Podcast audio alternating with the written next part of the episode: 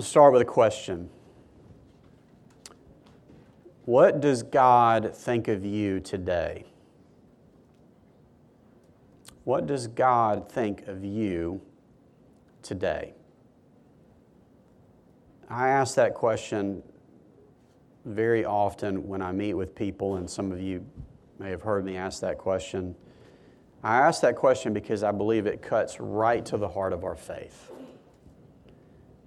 If you are a believer in Jesus Christ, if you believe that Jesus Christ lived a perfect life, that by doing that he earned the blessing of God, his Father, but then chose to take the curse of God for your sin on the cross in your place, if you believe that, then you are united to Jesus Christ by faith, and you have been declared righteous in God's sight.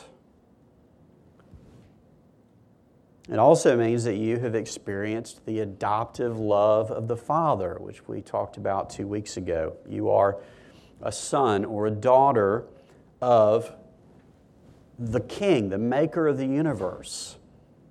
And so, in a very real sense, you are today, this moment, loved, perfectly loved by your Father in heaven. He's not just the Father of Jesus, He is in Christ. You, you are loved.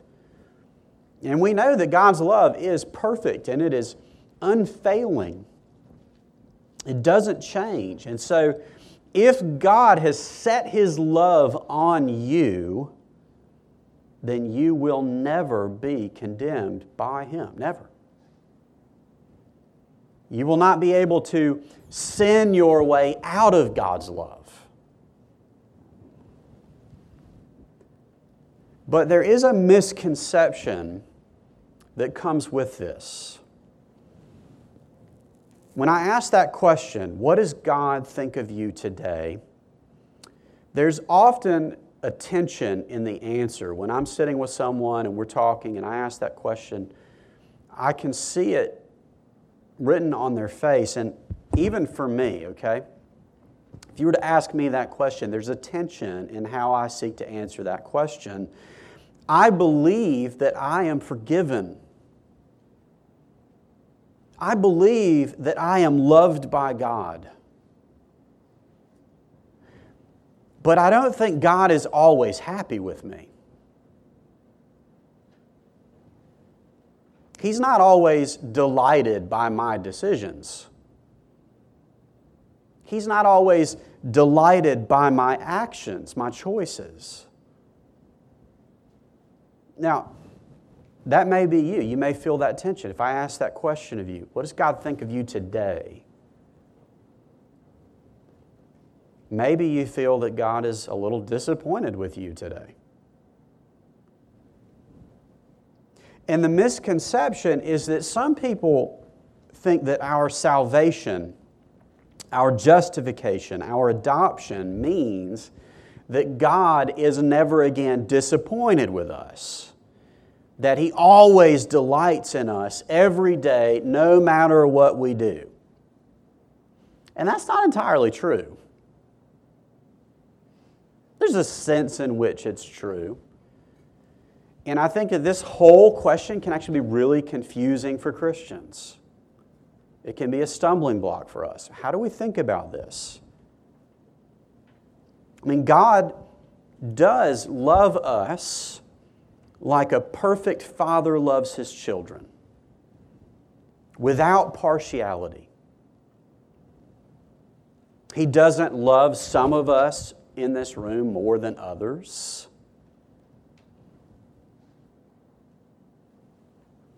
It's not what we do that makes God love us. But God is certainly disappointed when we fail just as He is delighted when we are faithful. Now, parents, we understand this, right? If you have children or grandchildren, we understand this. We love our kids. Not perfectly the way God loves us, right? But we love our kids. And yet we don't always like the things they do. Their behavior sometimes drives us crazy. Now, kids, to be fair, you love your parents. You don't always like the things your parents do either, okay? It's a two way street. We are constantly disappointing each other and failing each other. That's, that's what it means to be a sinner.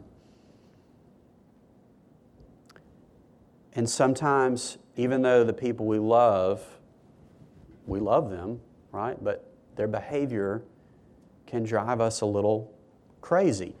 And I want to suggest to you it's really no different with God. And I want to show you why.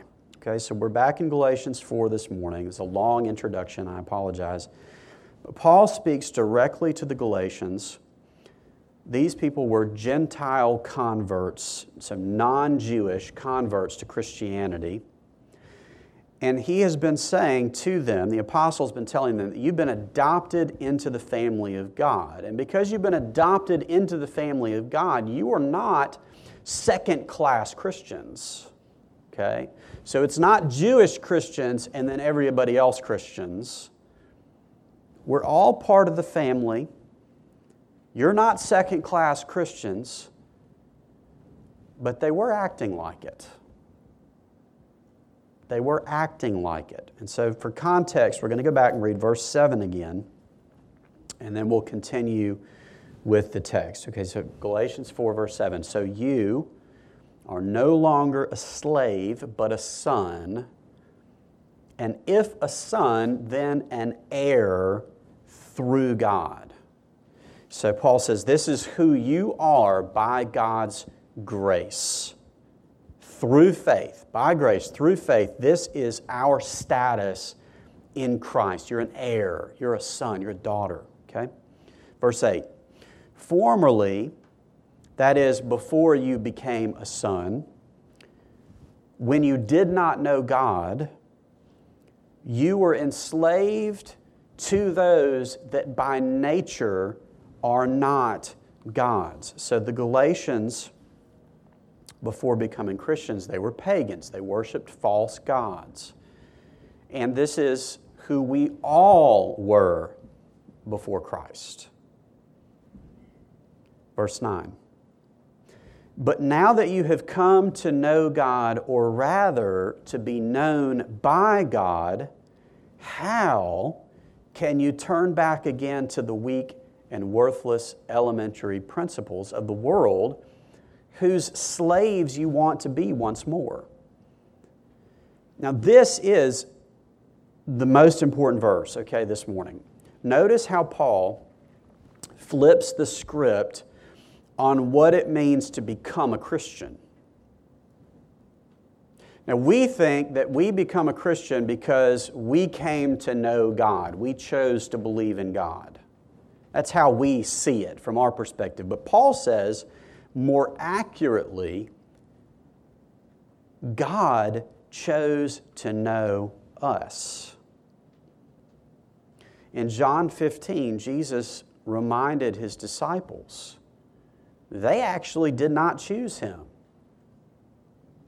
but he chose them and appointed them to go and bear fruit. That's John 15. In Matthew 7, Jesus says that on the last day, what will matter is not whether we think we know God, because a lot of people will think they know God. And Jesus says, no, that's not what matters. What matters is if God knows you. And so Paul is borrowing this idea, this choice of God to know us that's the basis of his argument here. He's saying if God initiated this relationship between you and him, how then is it possible for you to turn back into this old, powerless way of thinking? Now, he's talking here about, again, about the law. These Christians, this church, they have been listening to false teachers who are requiring them They're not just saying this is a good idea, they're requiring these people to take on Jewish rituals and customs as a point of salvation, saying you're not real Christians until you do these things. For instance, verse 10, Paul says, You observe days and months and seasons and years. He's referring to all the Jewish festivals and holy days. He's saying, Unless you do these things, right, that's what they're teaching, then you're not real Christians, right? And so he says, You're, you're keeping all of this. Verse 11, I am afraid I may have labored over you in vain. And so now you can see, we can see the extreme disappointment that Paul feels. It's right there. Paul taught them the gospel. Something that, that they came to know by God's grace, not by works. And now they've started to believe that getting close to God is accomplished by ritualistic observance of ceremonial law. And that's, a, that's clearly a major step backwards. And so, yeah, Paul is disappointed in them. But so is God. So is God. This is not just Paul speaking. The Bible, we believe, is the inspired Word of God. It's not just Paul disappointed with the church, God is disappointed with his church. And now the letter gets really, really personal. Verse 12 it says, Brothers, I entreat you, become as I am. For I also have become as you are. You did me no wrong. So Paul's saying, in order to become the apostle to the Gentiles, he chose to give up many of his Jewish habits in order to be received by them. He did that for the sake of the gospel, so that non Jewish people would see that Jesus is inviting them as well into the kingdom. And at that time, he says, When I first met you, I was well received by you. And so he's pleading with these brothers and sisters in Christ to return to that humble, receptive posture. Verse 13 says, You know, it was because of a bodily ailment that I preached the gospel to you at first. And though my condition was a trial to you, you did not scorn or despise me, but received me as an angel of God, as, as Christ Jesus. we don't know the details um, of, the, of this situation, but it's clear that this church cared for Paul in a time of vulnerability, in a time of sickness or disability. They cared for him. Verse 15 What has become then of your blessedness? For I testify to you that if possible, you would have gouged out your eyes and given them to me. Now, it's a strange picture, right? That's actually a, that's an ancient figure of speech, something that they used at that time. Um, they would say that as a, as a way to say, someone's giving a great sacrifice. They would gouge out their eyes for you. Okay, so he's saying, the church, this church, you showed me great love. You showed me great, great love. Verse 16. How then have I become your enemy or so, sorry, have I then become your enemy by telling you the truth? What a great question that is. Have I become your enemy by telling you the truth? Here's the thing the popular message will always be the message that people want to hear, right? The popular message will always be the message that, that people want to hear, not necessarily the message they need to hear. And that is especially true in our, in our culture, our church culture today. Telling the truth will make you an enemy of the world. And even inside the church, we, a lot of we've figured out we'll get more people if we don't say the whole truth. Because it's not what people want to hear. And Paul is, is saying this, right? I, I'm seeking to tell you the truth, and you're making me out to be an enemy. Verse 17. Now, talking about the real enemy, these false teachers, he says, They make much of you, but for no good purpose.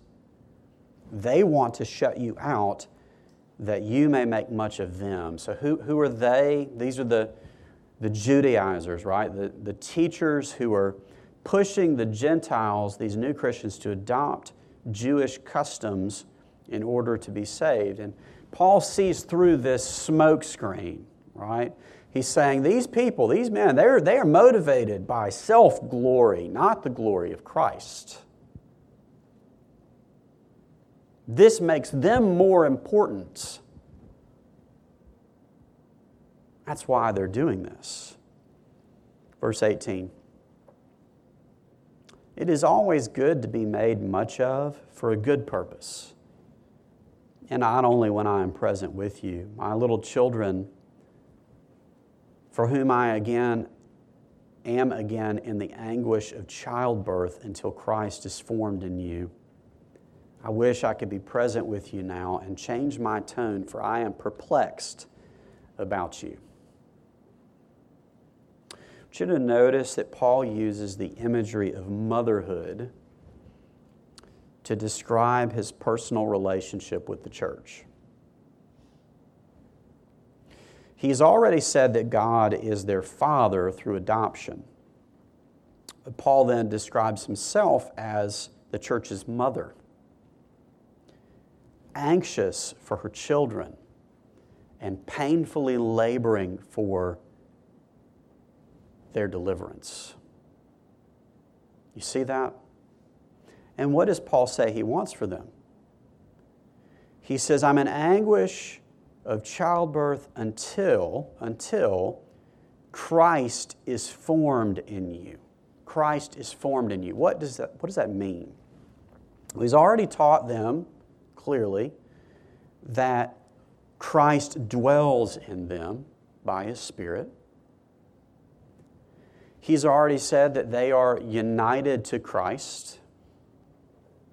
They're already justified, right? They're already forgiven. They've already been declared righteous. They're already adopted into the family. So, what's left? I mean, what then must it mean that Christ would be formed in them?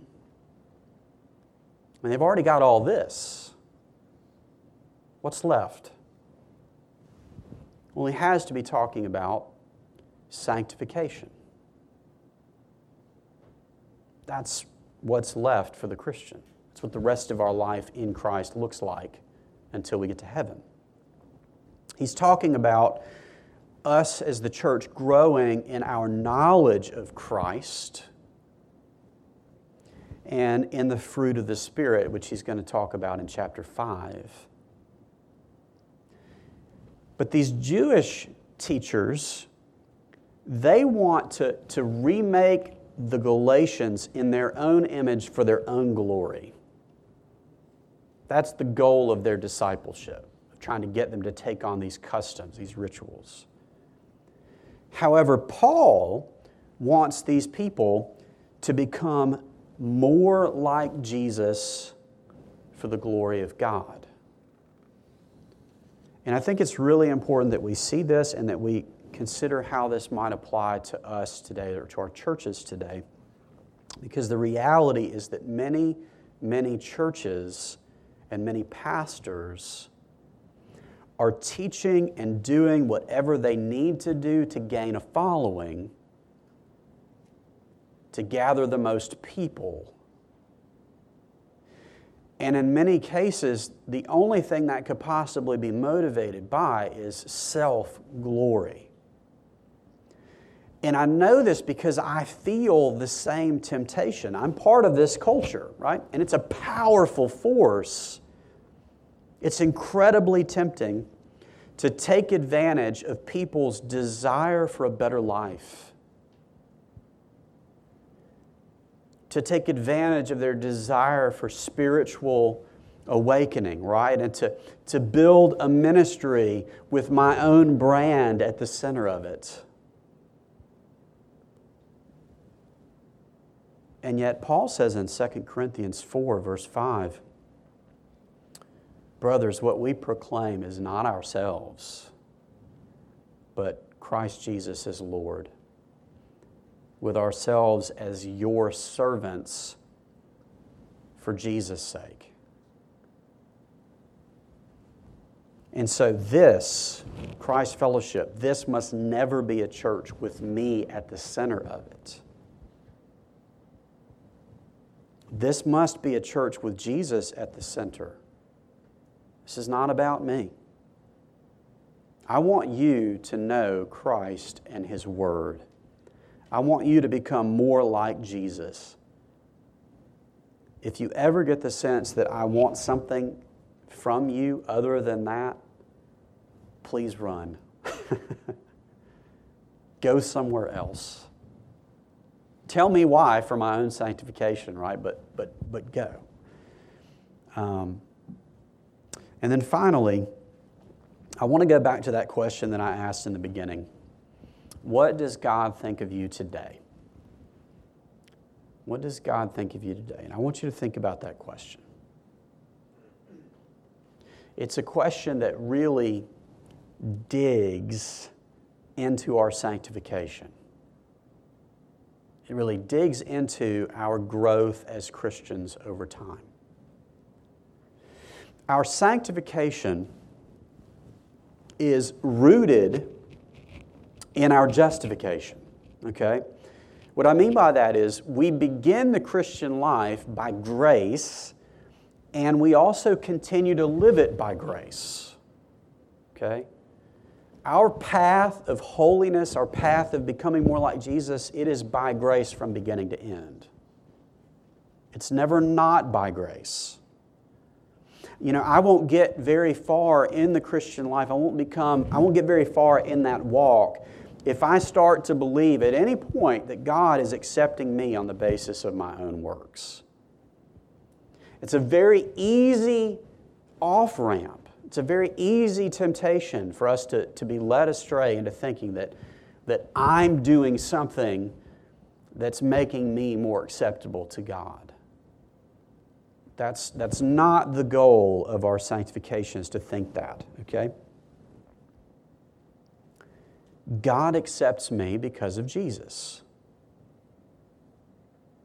If you're a child of God, if you're a son or daughter of the King, then God accepts you because of Jesus.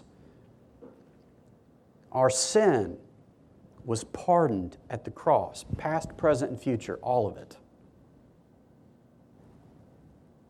The perfect righteousness of Jesus has been credited to me. We receive the work of Jesus by faith, and now we can never be condemned. If God were to somehow in the future condemn me for sin that He's already paid for in Jesus, then that would make God unjust. So He can't do that. It's, it's, it's finished, Jesus says. And my growth and your growth as a Christian, our sanctification, is rooted in all of that. Very dangerous to separate those two ideas. But God can still be disappointed with me on a daily basis. I'm loved. I'm forgiven, I'm accepted, I'm His son.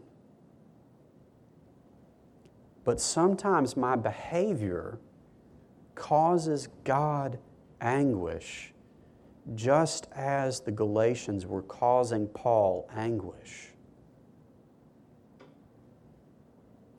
And I believe it's very helpful for our sanctification to know this, okay? Christian, God is not happy with your sin. He's not happy with our sin. He's not ignoring it. It, it pains him. Our sin pains the one who was crucified because of our sin, right? In real time. Like, it pains God that we continue to fail. And rest assured, God is not going to let his children continue sinning without consequences. Again, parents, what good parent would do that? Right? Is it love to let our kids do whatever they want to do without feeling consequences? Is that what we want for them? Of course not. Of course not. And when they do suffer, when they do fail, which we all do, we don't reject them, right? We receive them back in love. I hope that's how you handle it. Please handle it that way. How does the Bible define love? 1 Corinthians 13, Paul says this in verse 4. He says, Love is patient and kind.